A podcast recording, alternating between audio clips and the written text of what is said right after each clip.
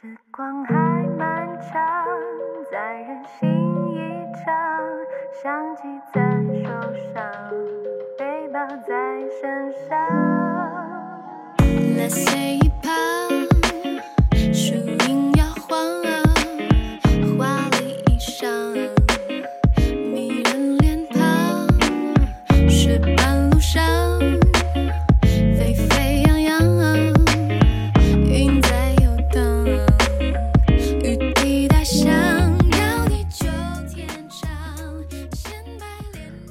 Hello，各位听众，你现在收听的是 FM 幺零六点九路人电台，男孩的复数是 gay。很感谢各位听众在深夜聆听路人电台。如果你喜欢路人电台，请把它推荐给你的好基友们。如果你想跟路人有进一步的互动，可以关注路人的微信公众号。那联系方式呢，都在简简介当中。路人期待与你们的相遇。啊，五一假期过得真的是飞快，今天已经是假期的最后一天。不知道各位小伙伴都是怎么度过这个五一假期的？当然，可能北京、上海的小伙伴，上海可能更惨一点，还没有办法出门。那北京的小伙伴呢，估计也这次假期比较惨，就是好像也不能去外地。基本上，我今天刚好看到有一篇，就是就是讲北京怎么度过五一的，基本上都是去露营。就现在大家都追求的就是在什么周，就是都不可能是不算是周边吧，也就是就是邻郊的几个区区县啊，去找那种露营的公园，就搭帐篷。就是现在说搭帐篷都是已经很落伍、很档次很低的，就是他们露营的装备就是非常的专业。就现在大家都比拼的是这个。而且，嗯，我听说就是现在这个露营的这个场地都要提前预约，就是真的是火爆到不行。其实，大家今年好像都多了一份理解，就好像大家都憋疯了，拼命都要出来玩一样。就可能我我嗯，之前上海封城的那段时间哈、我个人其实。也不是特别能够理解，就是什么所谓的上海人就一定要出来喝咖啡啊，一定要逛什么的。就就我有加过，就是那种什么上海的，就是聊天群啊，基友的聊天群，你就可以明显的感觉到，在上海的基友们就是那种在家待一天都会待不住的，就一定要出去看展啊，一定要出去吃吃喝喝啊，喝咖啡啊。就是一定要去消费，一定要去打卡一些地方，就觉得那才是生活。可能我个人，我真的，我好像特别能够舒适的待在家里。就我觉得只要有吃喝，当然我可能上海很多之很多人之前经历到没有吃喝的这个，我的我的意思就是说，前提是，嗯，比如说有吃有喝的，我真的是可以在家。待，我觉得极限哈，我觉得待一个月我应该是可以。但是好，说到这个假期，其实这个假期，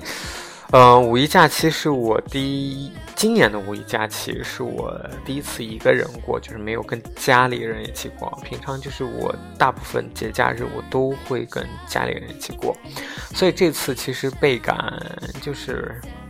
孤独一个人，因为因为疫情的关系啊，基本上都不是不让出省的，所以我也就没有选择会跟家里人一起。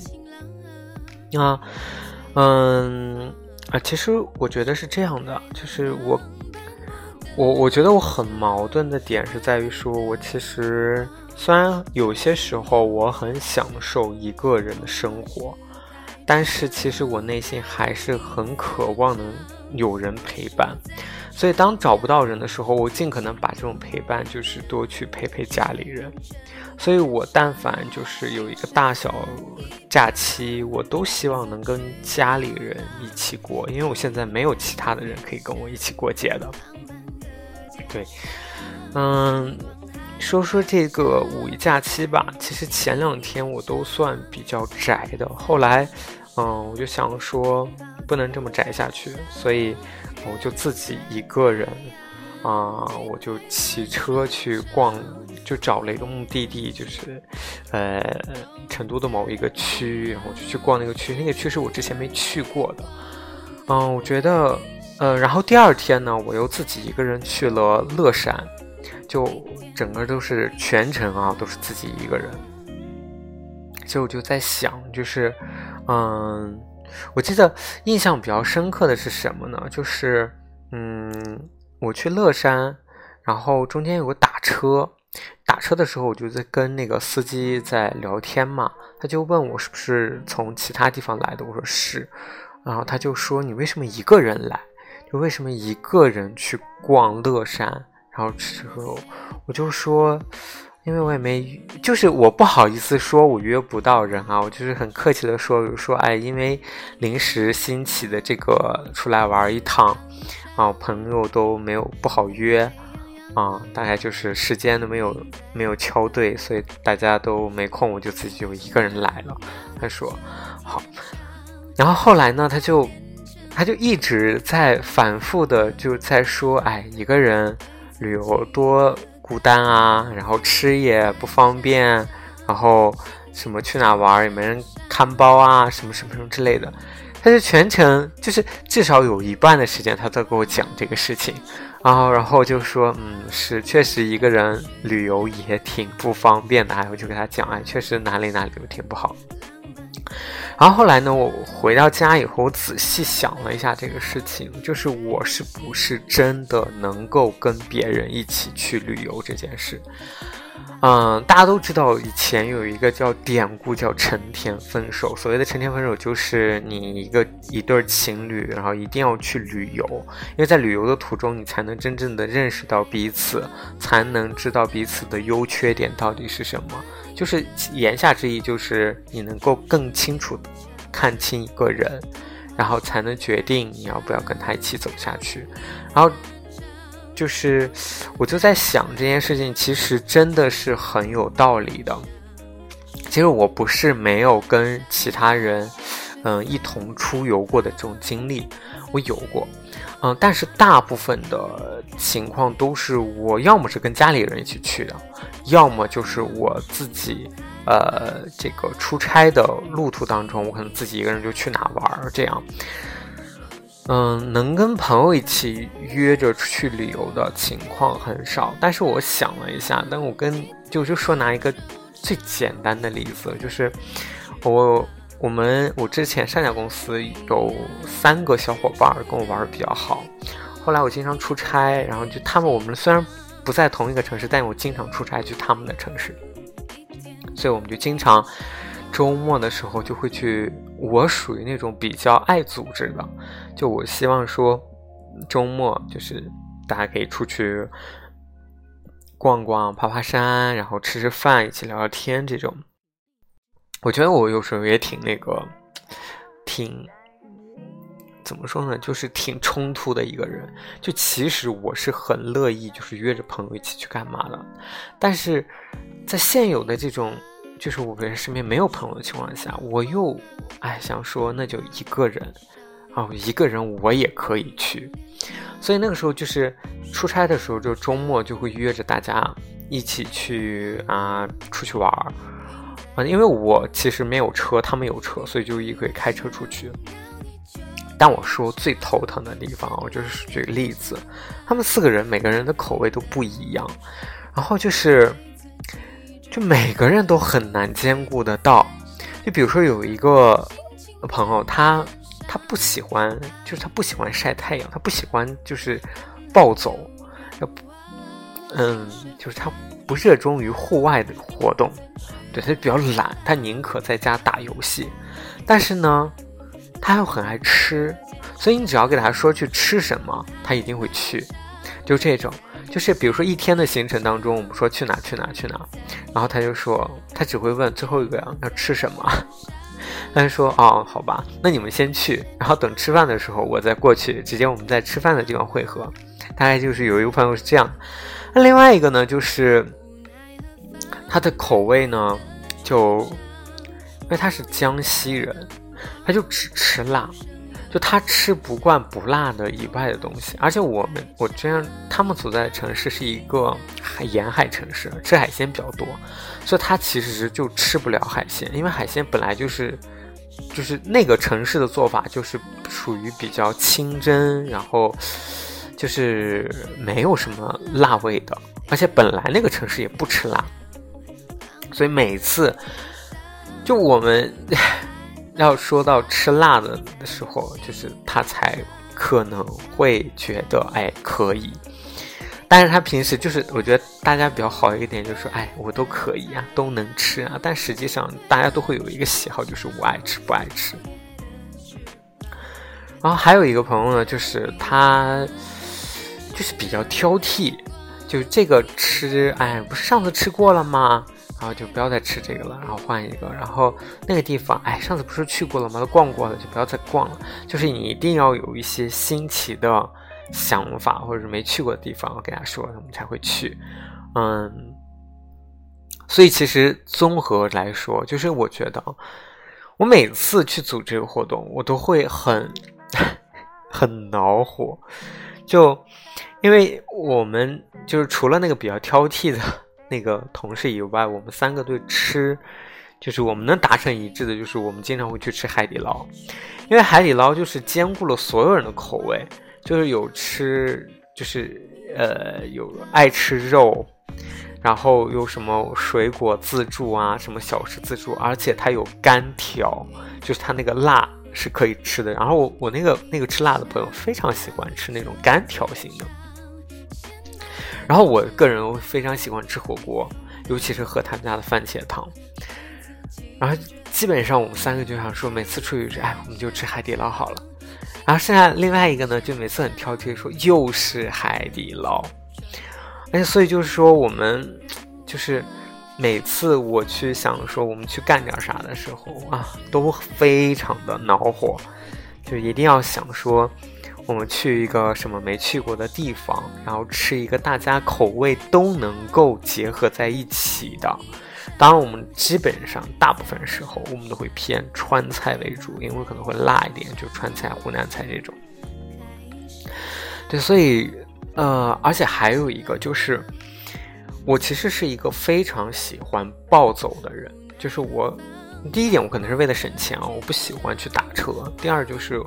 我可能也，呃，我本身有一点晕车，所以我不是很喜欢坐，坐那个，嗯，出租车或者坐就是网约车这种。我更愿意的就是要么骑车，要么坐地铁，这种我都是，要么就走路。而且尤其是三公里范围之内的，我走路我都是可以接受的。但我朋友们完全不可以，就是。就超过，比如超过一公里，他们都要打车。他们觉得打车很便宜、很方便。但我始终觉得，就是你既然都出来玩，不就应该领略一下沿途的风景，对吧？就是，所以这个时候我就会觉得挺，就是我想说，哎，就是有什么不可以走一走的？就大家都干嘛那么娇气？对，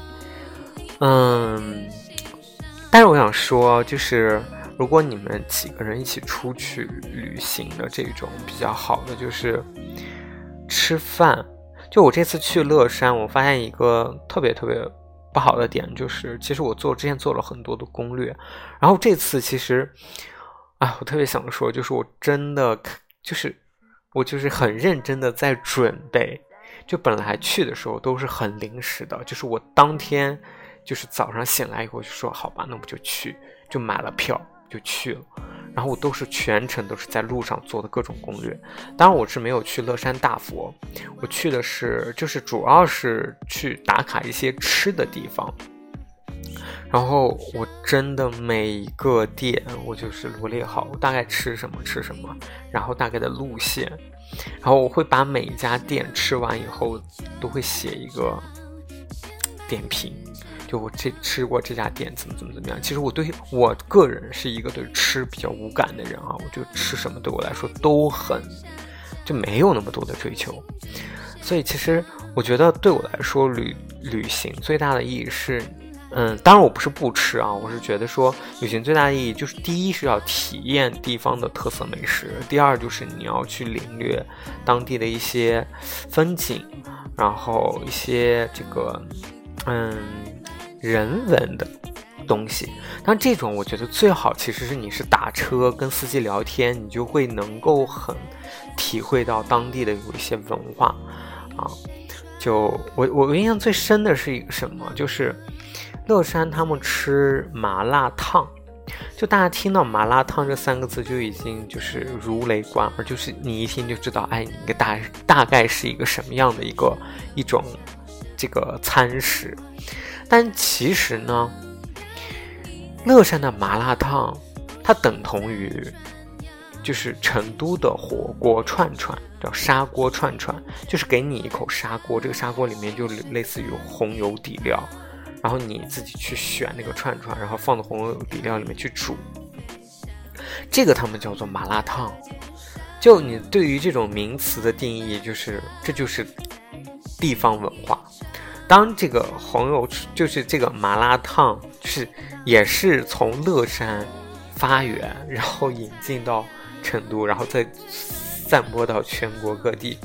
其实就是我们所谓的这种串串香。就是比较像，就是这个，所以我就是确实觉得有很多的一些文化，嗯，地域性的文化是你可以去了解的，而且是通过就比如说当地的这些司机啊什么的，就是呃婆婆啊，就是你跟他聊天过程当中，你可以感受到的。对，然后就是嗯，回归到说吃这件事情，嗯。就是我发现一个人旅行最大的问题是在说吃，你大就是你可能订了很多餐厅，但是你吃吃的量其实不多。你想每都品尝一下，但实际上最后你都吃不完。所以就是两到三个人一起去旅行就会很好，而且就是我记得我当时有排过排了一家店，那家店呢就就我发现。很多网红店都是这样，就是他那个一到假期的时候大排长龙，就真的很很夸张。如果你有两三个朋友一起的话，你们就可以轮流去排，这个是真的很好的一件事情。我记得我当时排了一个类似于就是馅饼的，我真的排了一个半小时，我太夸张了。就是刚好排我前面的，好像是有，就是是一个小，就是一个。类似于他们自己一群人有五个人，然后他们五个人是轮流在排，然后就是排的贵的过程当中，其他人帮他们去买其他的一些吃的，那我就觉得这个确实是挺好的。然后第二个就是因为我想说我一个人去旅旅行，所以我就想说当天去当天回。我为了当然我也是为了省钱啊，我就是说如果。如果两到三个人去出行的话，你其实嗯，去住一晚，然后分摊一下房费，其实就很划算。我觉得就是一个人旅行跟多个人旅行，一个人旅行的，就是多个人旅行的优势其实是在这里，就是你在吃上有更多的选择，你可以吃到更多的东西，因为大家就是分摊了。然后第二就是你住宿其实也是分摊的，就会不用时间不会那么赶，你自己的成本就会降低比较多。而且就是有人会帮帮你拍照，这也是挺好。然后一个人呢，就是我就会，我觉得就是一个人的好处是在于说我不用去迁就别人。你知道我的性格是一个讨好型人格，就我特别不喜欢别人就是。感觉到哎难过呀，或者是觉得哎不情愿啊，这种就尤其在打车这件事情上，比如说三公里之内，我觉得我自己走，我自己一个人，我完全可以走，或者骑车又可以骑到。但是身边的很多朋友就是一定要打车，啊，那打车就打车吧，就跟着一起打车。就但其实我内心是不希望的，就是抗拒的，但我又是哎，好吧，就是。就是想说，既然都出来玩了，就不要因为这些不开心，就是怎么开心怎么来就好了，所以就会去迁就别人。对，嗯，我不知道，就是我可能之后我还是会。就是更多的去尝试一个人，然后去骑行整个成都，就把我没有逛过的地方都逛过。所以我每次就想说，其实虽然我以前在成都生活过，但我发现我真的就是我活动的范围其实很很小，就我基本上就来来回回就是那几个点儿我去逛一逛。但其实成都还是有蛮多值得去逛的地方。对，所以其实。哎，我也想说，能够去找到一个志同道合，然后能够愿意跟我一起骑行的这种哎小伙伴，我们就一起逛啊什么之类的。对，所以就是说，我不知道各位小伙伴是不是都很喜欢成群结队的，然后一起去旅行。其实我觉得在大学的时候啊，基本上都会是这样。大学整个宿舍啊，或者是同班同学啊什么之类的，几个玩的好的，就有假期就会一起出去。这样真的还会蛮方便的，而且我我其实觉得，如果出去玩的话，就是男女生搭配这样会好像会更好一点，所以其实我也想听听各位听众小伙伴们，你们有没有什么比较有意思的一起旅行的经历去跟大家分享一下？嗯，就是我觉得每个人都不一样，每个人的喜好偏好都不一样，这也是就是。不管你是几个人同行这种，还是一个人，都是一种对自我的一种考验跟磨砺。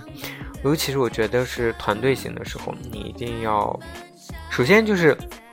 看你是是什么类型的人格。你是一个领导型的，就是你会不断的提出一个你自己的想法，然后哎，我们去哪里做一种规划。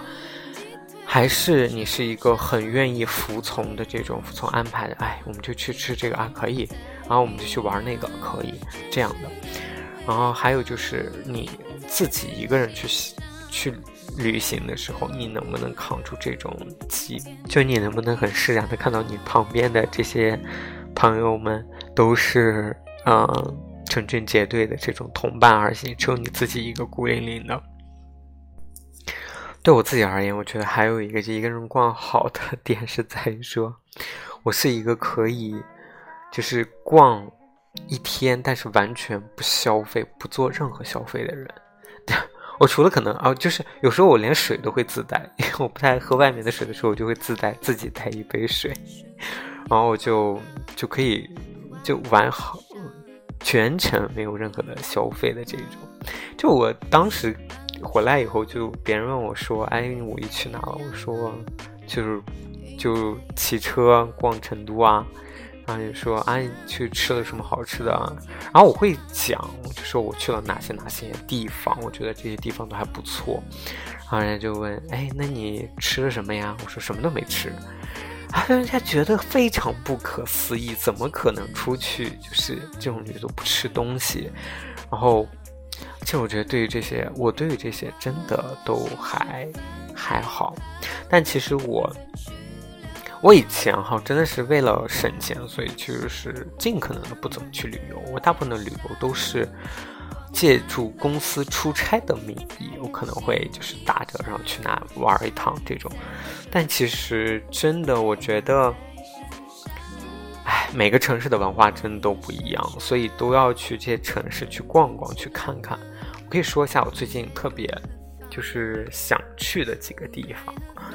嗯，长沙我没去过，我还挺想去的。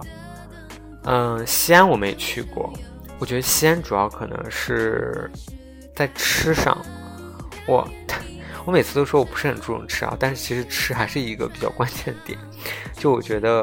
就是。西安的美食，我应该是我会喜欢的，就尤其是我很爱吃类似于臊子面呀，什么这种拌拌面这种面食。还有一个地方就是沈阳，嗯，我想去沈阳是因为我曾经在 B 站上就是关注过一个恰饭的一个，呃，类似于沈阳当地的一个节目，就是讲。就是探店的那种，我不知道为什么，我就还是就挺喜欢他们，是因为我觉得他们很接地气，他们没有很很高级的后期啊什么之类的，就我觉得还就是可能印象里面就是对沈阳这个地方，就我想说，哇，烧烤，然后韩餐、大冷面，哎，就这种，我就觉得我想去体验一下，我想去吃肉，我想去吃烧烤，对。然后大概就是这哦，贵阳我也其实挺想去的，